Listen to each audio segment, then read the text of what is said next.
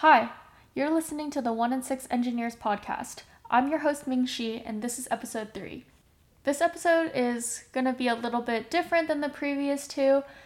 Um, the previous two were super scripted, and this one's obviously going to be a little bit scripted as well, just because I'm trying to pack a lot of information into one episode, and I want like these episodes to be interesting to listen to, and also like for people listening to have a takeaway and to learn something.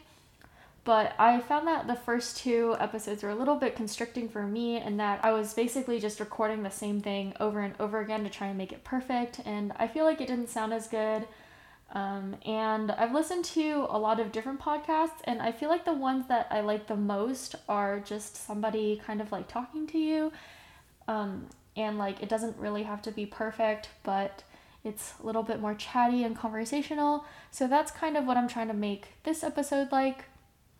I also did like a lot of research into like what makes good podcasts and I noticed that a lot of people will also have a video component. So I actually made episode 3 as a video first, but I also didn't like how that came out, and I feel like it wasn't really in the spirit of what I'm trying to do, which is really just to explore different topics in software engineering and internationalization and I found that like in making the video, I was more focused on like what the video looked like than what the actual content of the podcast was. So uh, I'm probably just gonna be making these as like audio only podcasts. But if you're interested in seeing it as seeing it as a video, please let me know. Um, and also, please let me know if you enjoy or don't enjoy the more conversational style of podcast. Uh, basically, for this one, I'm just gonna record it the whole way through and do a little bit of light editing. Whereas for the previous two, I would really like go in and try and cut out all of the ums and ahs and record a bunch of sections over and over again. And I don't know, I'm just gonna try something different for this one. So, yeah, enough blabbing and on to what you came here for, which is episode three Today's topic is one that I'm actually pretty passionate about. It is the subject of left to right versus right to left languages.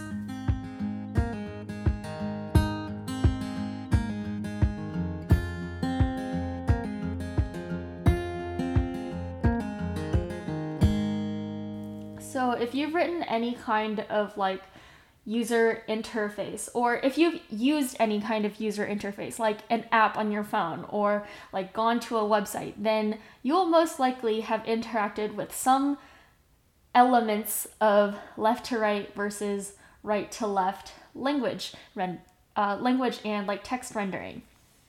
So basically what this is is most languages in the world are rendered from left to right written from left to right and read from left to right. So basically, like English is something that we write from the left side of the page to the right side of the page.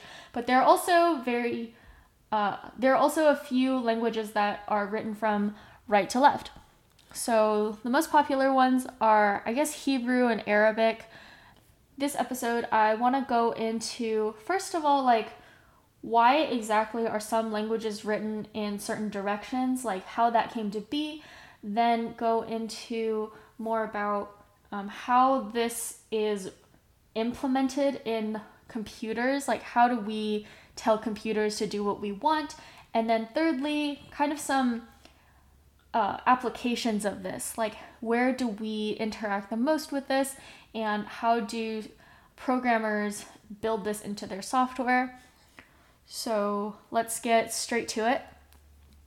Part one uh, Why are some languages written left to right and some right to left? Cool. So, the basic answer to this question is languages that developed their scripts after the paper making industry emerged in China around 100 BC adopted a left to right script because it was really convenient for like a printer to print from left to right and also because most people were right-handed if they were writing from left to right this meant that whatever they were writing would not be smudged as they go across the page languages that developed before the papermaking industry emerged, um, they tended to be written from right to left because as you're chiseling the words into stone, which is the main medium that um, people were writing in before paper, uh, it was less difficult to hit yourself with the hammer as you're chiseling in the words if you're going from right to left. Uh, we also see for East Asian languages, most of them are written from right to left and from top to bottom, and it's theorized that this is because bamboo scrolls were the medium that people were writing on. And so these were just vertical slats of bamboo that were tied together and then rolled up into a scroll for uh, for being carried around. Um, and so, actually, a lot of East Asian languages traditionally they're written from top to bottom and right to left.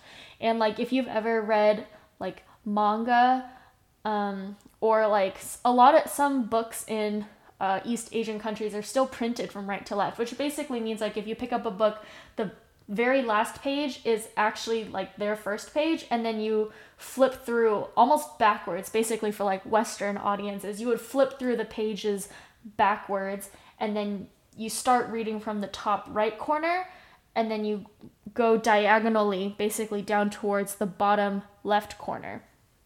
Uh, it's very interesting. And it all has to do with basically how people were writing, uh, what what medium people were writing. Before we go on in this episode um, onto the implementation portion, I just kind of want to disambiguate a couple of terms that I'm going to be using that in the previous two episodes I uh, either clobbered together or didn't really do a good job of disambiguating. Um, the first term is language. So, language in all senses of the word is a system of communication based on a combination of speech, gestures, and writing. Uh, not all languages are spoken or written, such as American Sign Language and Braille. Written languages specifically are composed of a script, and the script is how the language is written. So, this script generally is one of three types alphabetical, syllabic, or logographic. So, there are scripts, basically, not all scripts are only one of each type. They're generally a mix of all the types, but they're predominantly one of alphabet, syllabary, or logographic system. Alphabet is a way of writing where every single symbol that you can write represents a sound in the language. So English is an alphabetical language because we have 26 letters and each letter, so each letter is just a shape and then the shape when we see it it has a sound and to write or speak or read the or I guess to read or write the language, we look at what letters are combined together and then the word generally looks like how it sounds. For a syllabary, there are unique symbols that represent a syllable in a language. And Japanese is a very commonly used example for this. So instead of like a letter being just one sound, it's actually a syllable. So every syllable has a different character associated with it. And then the third type of common writing written languages is logographic system. This is where every character represents a, an entire word. And so Chinese is a common example of this.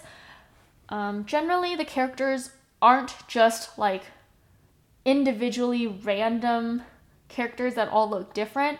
Uh, the characters tend to be built up of more basic building blocks, where by itself it's not a fully formed word, but when you combine multiple of the building blocks together, it makes a word. And oftentimes these building blocks will contain some phonetic information. So in Chinese, often like words that have the same kind of like component that look the same um, they will sound the same. They will either rhyme or sound exactly the same, or they will have some kind of like similar meaning. So in my name, for example, the second character it has this radical that's just three dots basically, and that means water. So all characters that have the three dots radical, uh, they generally have something to do with water. Um, so an example of this is like we have one character that means drink, and then the drink character has the three dots radical, and then it looks extremely similar and it rhymes with the word that means thirsty. But in thirsty, it has the mouth radical. So it's like when you're drinking, there's water involved, but when you're thirsty, your mouth is open, but there's no water. Um, that's just like a cool example that I can think of off the top of my head. Uh, so yeah, those are the three types, alphabet, syllabary, and logographic system. English uses the Latin alphabet. So our alphabet is composed of Latin characters, and the Latin alphabet was invented, or I guess predominantly just used by the ancient Romans. And the Latin alphabet actually came from the Greek alphabet, and the Greek alphabet came from the Phoenician alphabet, which came from Egyptian hieroglyphics, which is not an alphabetical writing system. So that's another kind of cool uh, lineage of how writing systems aren't always just one thing. Like the alphabet that we use now used to be a logographic system.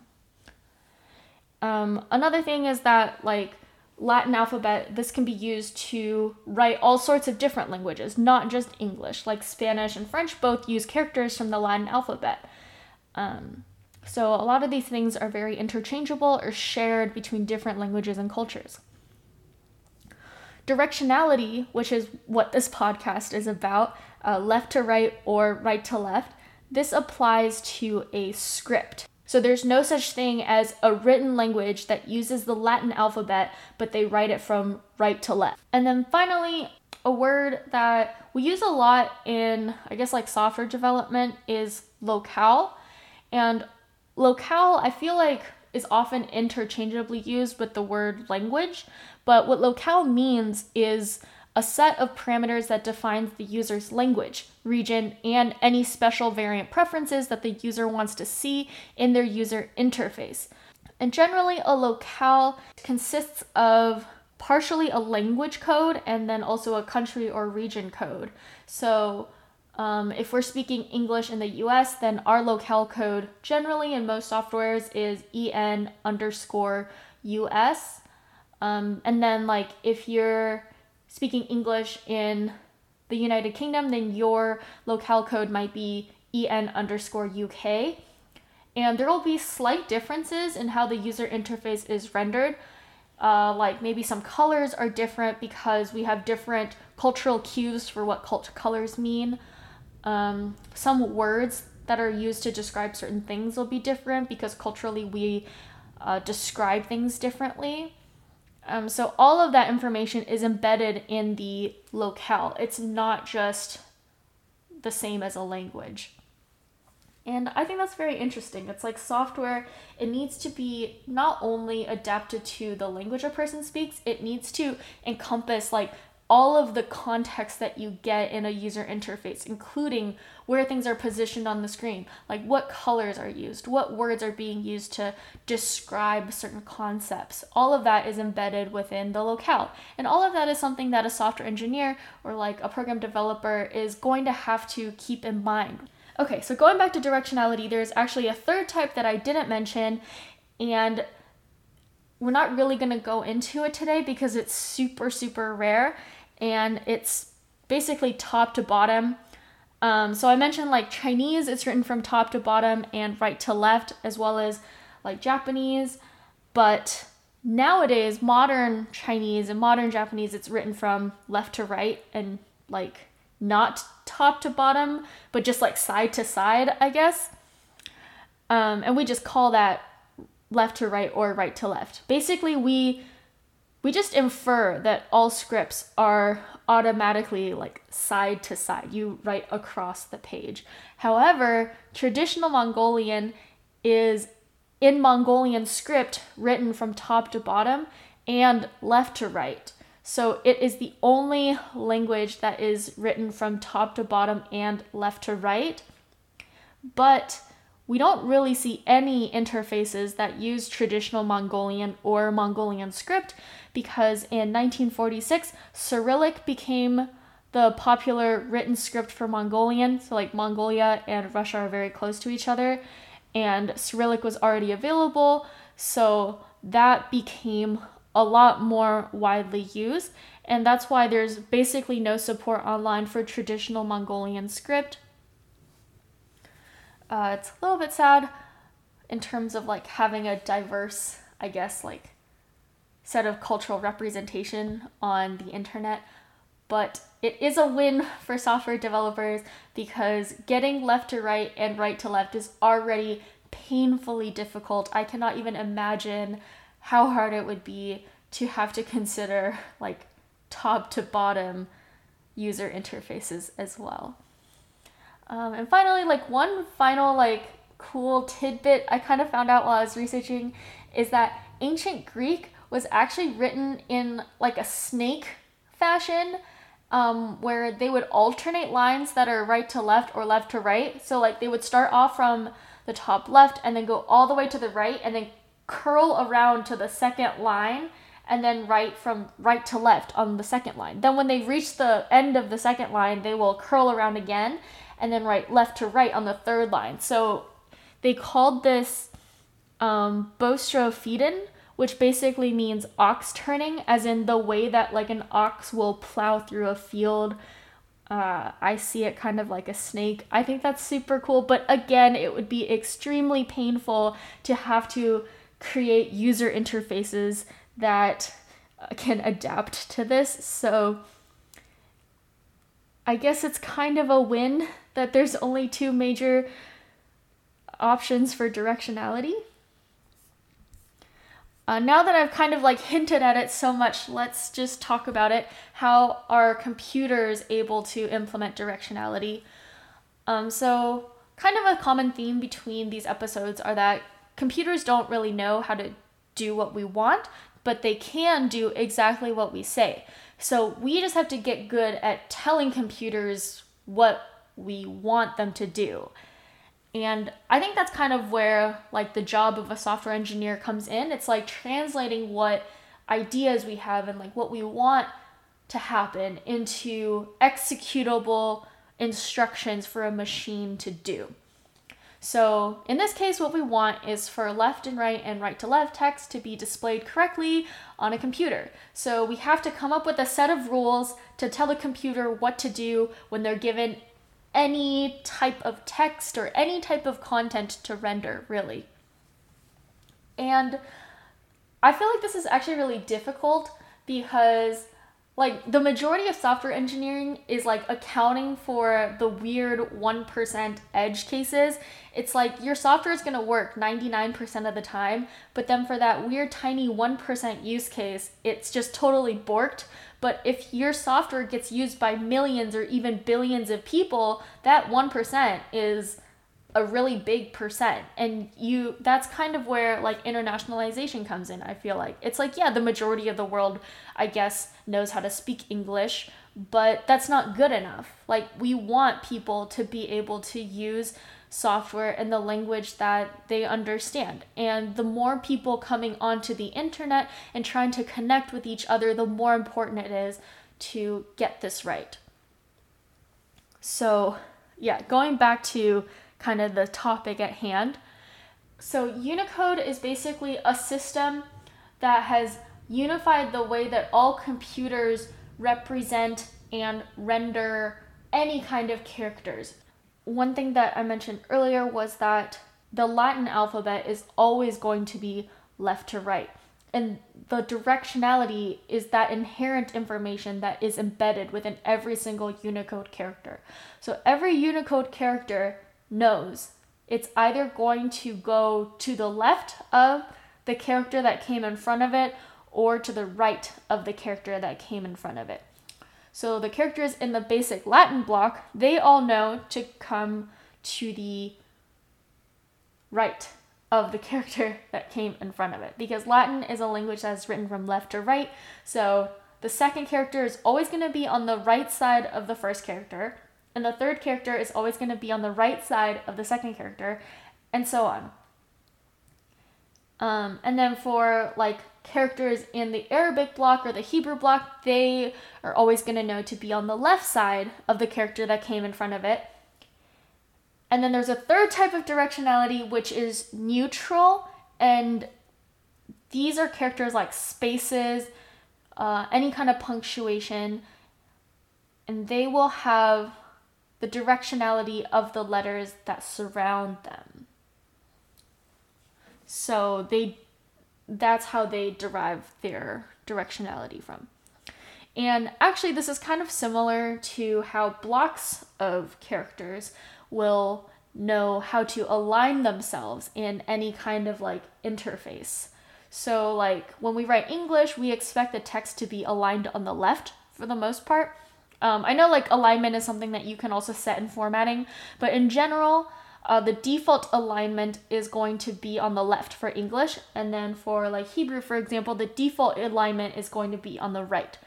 This is something also that many user interface components know. Um, there's more and more of a shift towards using alignment as start versus left. Um, so, like when you align a block of characters to like the start, which is kind of like a setting, I guess, if you set it to align at start, it will align to left for scripts that are left to right, but it'll also align to the right of a container if the script is right to left. So a lot of like this kind of modern day software is learning how to be easily adaptable for left to right or right to left languages.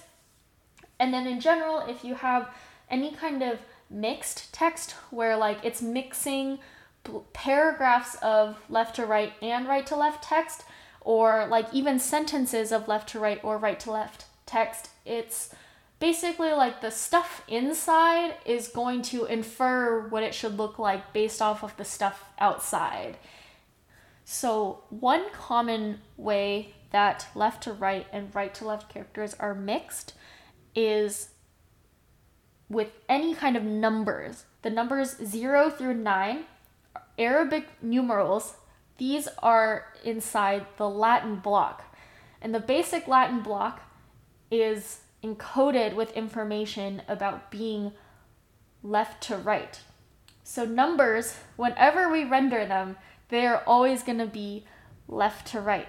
But that might make you wonder how do people who speak Hebrew know what numbers it is? Like, how do you know if your bank account has a thousand dollars or zero zero zero one dollars. Like, isn't that kind of isn't that kind of a big deal? Um, how do we know that the numbers are rendered correctly? And the answer is basically that numbers are always being rendered from left to right. So if you're counting anything, like if you're writing in a language that's like right to left, your numbers are still left to right. So the numbers will always be represented the same you might think, well, why why is this the case? Why would they read all of their words from right to left and then have to jump to like the front of a number and read that left to right? Like, isn't that confusing? But what's interesting is that the readers of right to left languages actually read from the opposite direction. Like, say the number 1234 right? One, two, three, four. We start from the biggest number going to the smallest number. We read it as 1234. But actually, in Arabic, you read it as 4 and 30 and 200 and 1000. So they start from the smallest number and read to the biggest number. So it actually makes sense the way that they the way that the numbers are written, it makes sense in their language, just like it makes sense in our language. And I guess if you're really being pedantic about it, you could say, oh, like, aren't Arabic numbers actually from India? Like, didn't the ancient Indians write from left to right, including their numbers? Well, yes. So, what the ancient Indians did was they actually wrote everything from left to right as well. So, they would say the number 4 and 30 and 200 and 1000 and write it 4321. So when the Arabs adopted Arabic numbers, the Arabs wrote from right to left. So they flipped the numbers around and wrote it like 1, 2, 3, 4. But when they're reading it from right to left, it was still read from the smallest number to the biggest number. Uh, so I hope I'm not rambling too much, but basically, what I'm trying to say is through a series of languages getting mirrored back and forth. The numbers make sense in every language, so we don't have to worry about flipping the directionality of numbers it just really happened to work out for everyone. Okay, so that's all I kind of have to say about that topic. Um, I rambled a lot about how these things are implemented and like the weird edge cases. So now let's kind of go to how how do we actually apply left to right and right to left to things that matter? Because at this point it's like Unicode and the fact that like computers have kind of abstracted away the need to think about how individual characters are implemented, like these things kind of just work. Okay, so I'm done rambling about the implementation stuff. Now let's actually go into why this matters in modern applications. Uh, in like user interfaces such as applications like messaging apps, email, YouTube, like watching videos.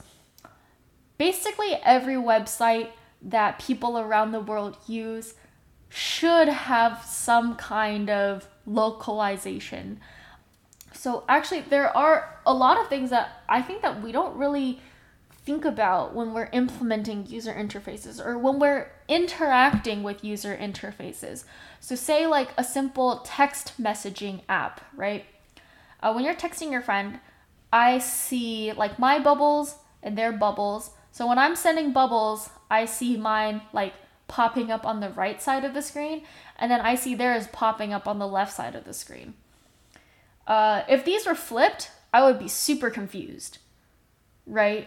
Um, it would not make sense to me. And basically, every single text messaging app, every messenger, um, Discord, DMs, like any kind of like chat, you see your messages popping up on the right side, you see their messages popping up on the left side, and that's just what makes sense.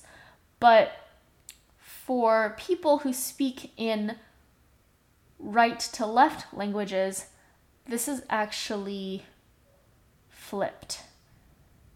So a lot of things are actually mirrored for right to left applications.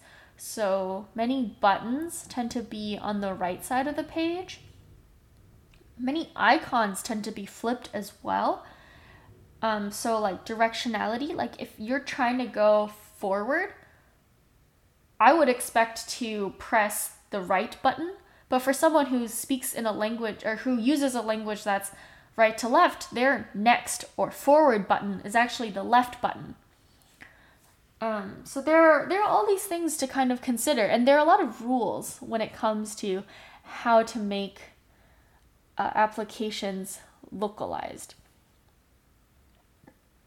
Um, because it kind of goes back to the idea of like computers know how to do what we say, but they don't know how to do what we want. It's like as a person, you can very easily tell when something is working or not working um, you can tell when something's not doing what you expect it. Like you click a button and it does the opposite of what you expect, immediately you know like something is wrong here.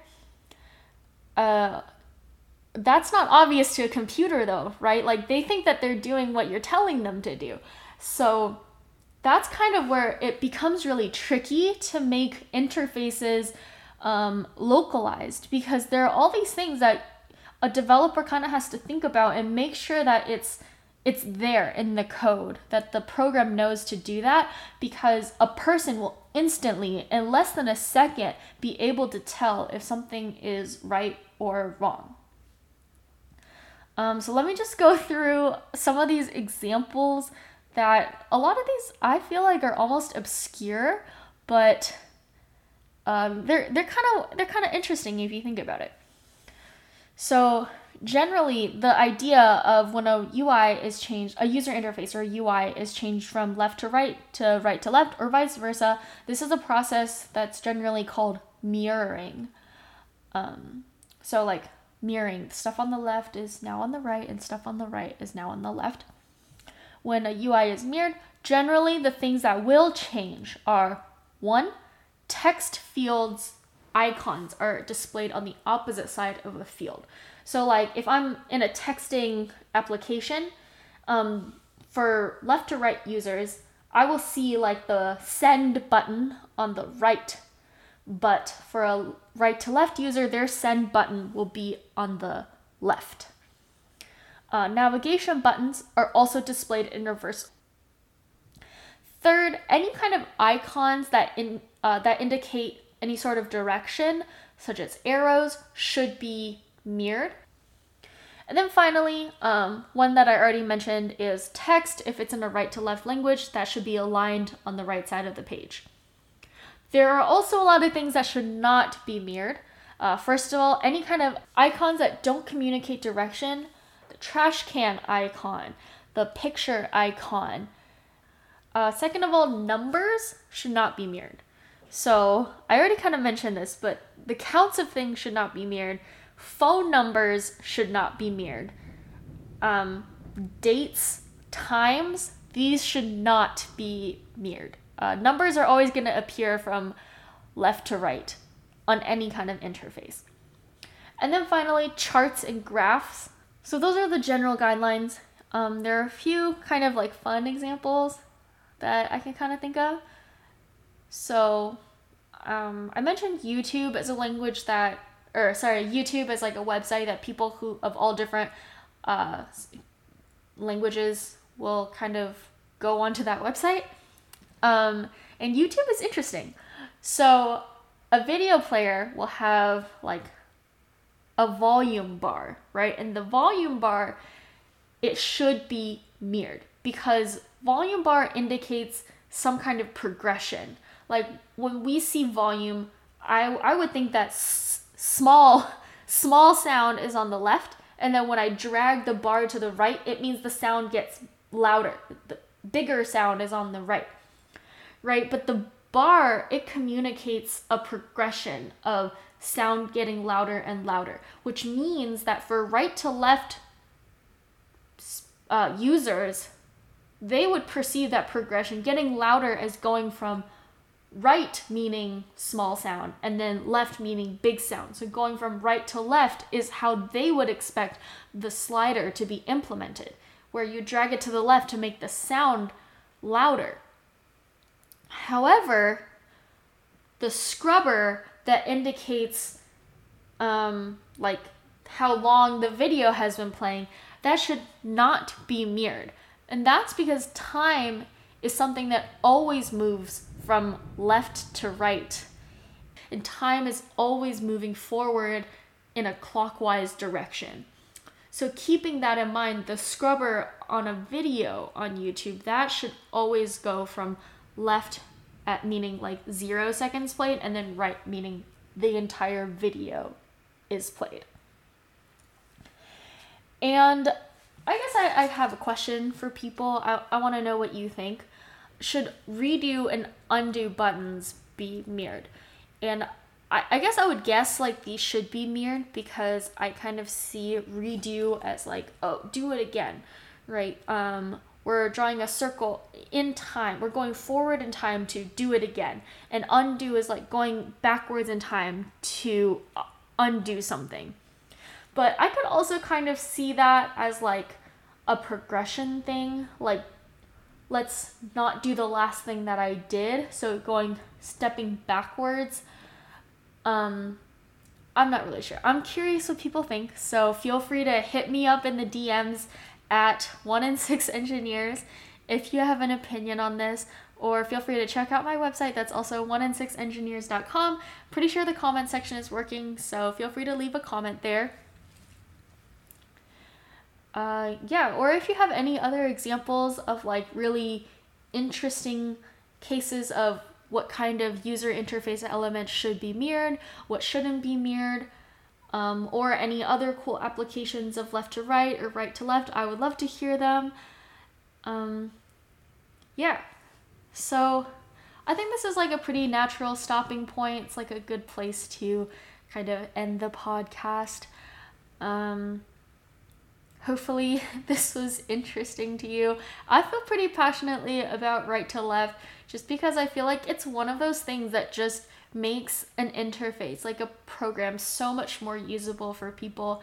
Having the ability to adapt your interface to right to left or left to right layouts is extremely important for user experience. people use software all around the world. There's billions of people on the internet. Not all of them have this like American English speaking cultural background, and they deserve to have an internet experience catered to them. And that's why I feel like these kind of topics are so interesting to me. Um, I love kind of like seeing how people around the world use technology and what kind of ways we in like the tech industry, I guess, can be aware of how people around the world interact with uh, the internet and other technologies and how like they use the internet differently than people in the US use it how it can really benefit people in certain countries um, in certain regions. Uh, it's it's very it's very interesting I think and this is just a tiny sliver of that um, languages in right to left or left to right it makes a big big difference even though it is so painful to work with so yeah, I hope that this episode was interesting to you. Um, I'm gonna try and wrap it up now, uh, but yeah, I guess it was. It ended up being a little bit rambly, a little bit chatty.